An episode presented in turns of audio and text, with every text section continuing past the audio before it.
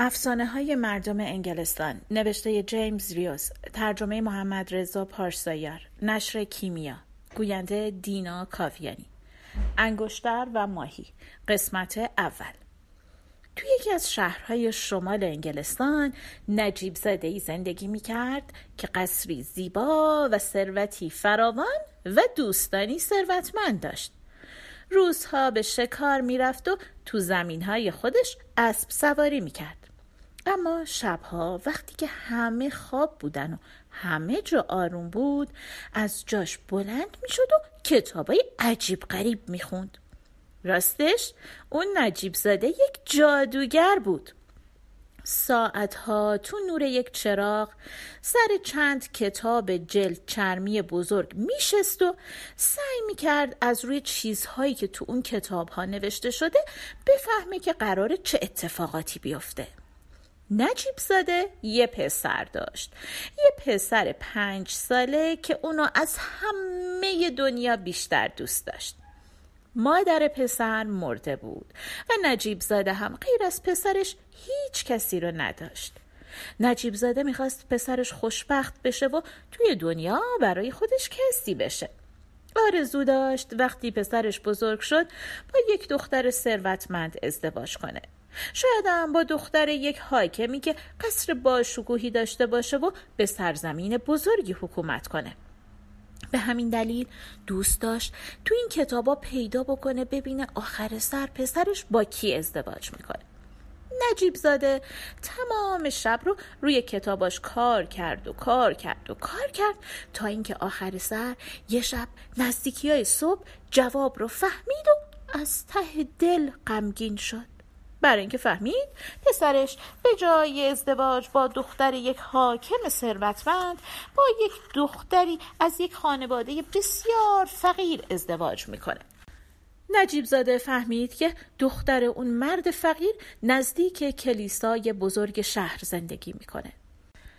نجیب زاده دوباره کتاب‌ها رو زیر و رو کرد تا ببینه شاید یه جایی اشتباه کرده و عروسش کس دیگه‌ایه، ولی نه، اشتباهی در کار نبود.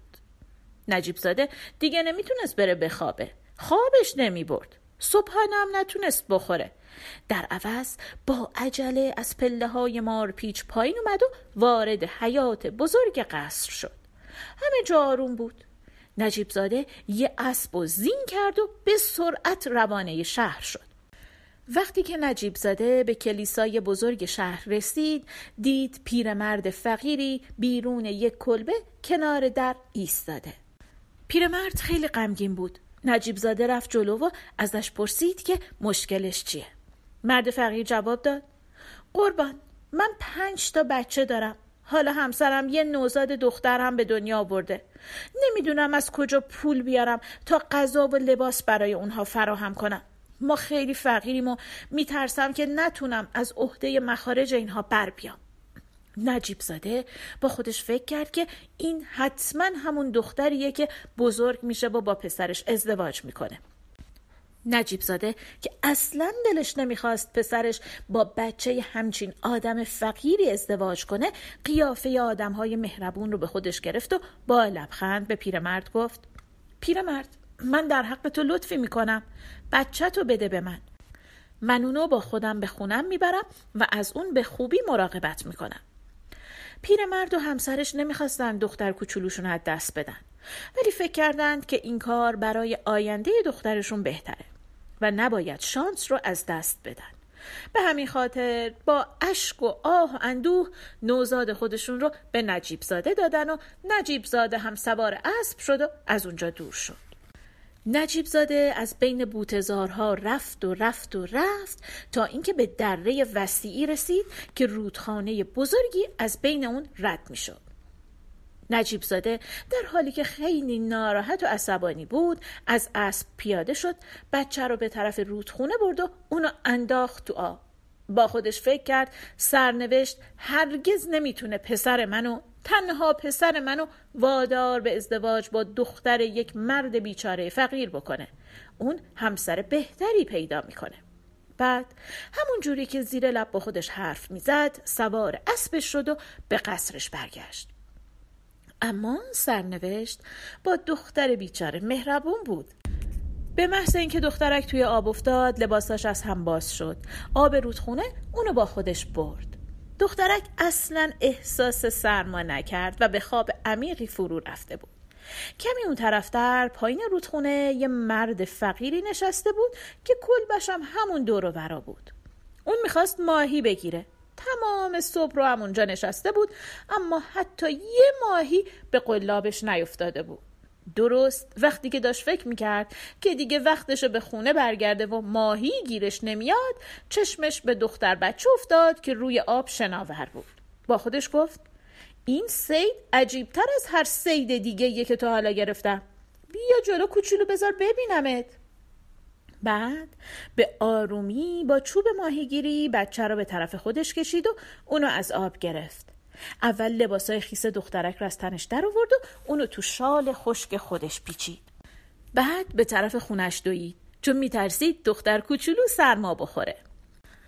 مرد ماهیگیر و همسرش دختر کوچولو رو بزرگ کردند. اونا اسم دختر رو مارگارت گذاشتند و مثل دختر خودشون از اون مراقبت کردند. مارگارت دختری بانشات و خوب و زیبا شد.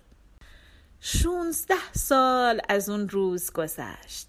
حالا تنها پسر نجیب زاده بزرگ شده بود و یک جوان زیبای بیست و یک ساله بود. پسر پر جنب و جوشی بود و نمیخواست با پدرش توی قصر بمونه. در عوض بیرون شهر گردش میکرد و گاهی اوقات هفته ها یا ماه ها با عموش کنار دریا میموند. گاهی مرد نجیب زاده از خودش میپرسید که چه موقع پسرش ازدواج میکنه، اما میدونست که نباید نگران باشه.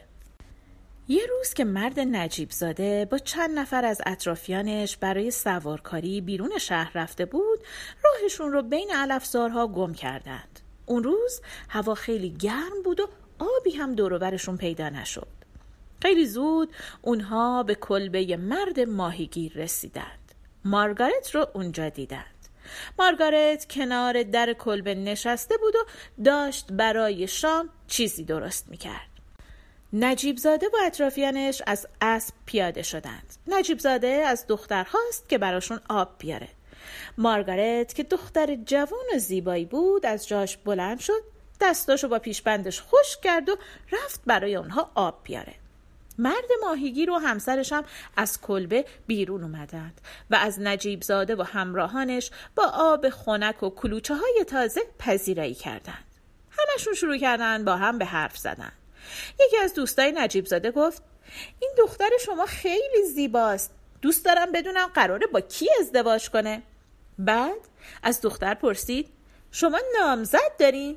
مارگارت جواب داد نه خیر قربان، ما مردم فقیری هستیم و منم باید به پدر و مادرم کمک کنم. ما وقت فکر کردن به ازدواج و اینجور کارا رو نداریم. تازه این اطراف کسی پیدا نمیشه که بخواد با دختر فقیری مثل من ازدواج کنه. نجیب زاده گفت خب اگه من یه پسر داشتم همسری بهتر از اینم براش نمیخواستم. همه به نجیب زاده گفتن شما که مرد دانایی هستین و از همه اسرار خبر دارین و میتونین سرنوشت آدما رو بفهمین.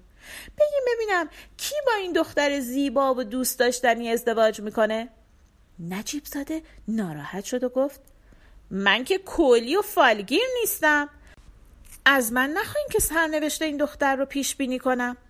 اما همراهای نجیب زاده اصرار کردند. آخر سر مرد نجیب زاده تسلیم شد و گفت باشه، سعی میکنم بفهمم این دختر با کی ازدواج میکنه. بعد از همسر مرد ماهیگیر پرسید دخترتون کی به دنیا آمده؟ زن ماهیگیر جواب داد قربان، حقیقت اینه که این دختر بچه ما نیست. ما اونو دقیقاً شانزده سال پیش پیدا کردیم. مرد ماهیگیر گفت بله، من این مارگارت بیچاره رو چند متر دورتر از همین کلبه روی رودخونه پیدا کردم. نجیب زاده پرسید کدوم رودخونه؟ هیچ کس نفهمید که رنگ مرد نجیب زاده پرید و آهسته تر از همیشه حرف زد. مرد ماهیگیر اسم رودخونه رو گفت.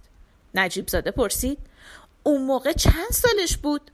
همسر ماهیگیر گفت چند سال نه، تفلکی چند روزه بود. نجیب زاده دیگه چیزی نگفت، چون فهمید این همون دختریه که سرنوشت برای ازدواج با پسرش در نظر گرفته.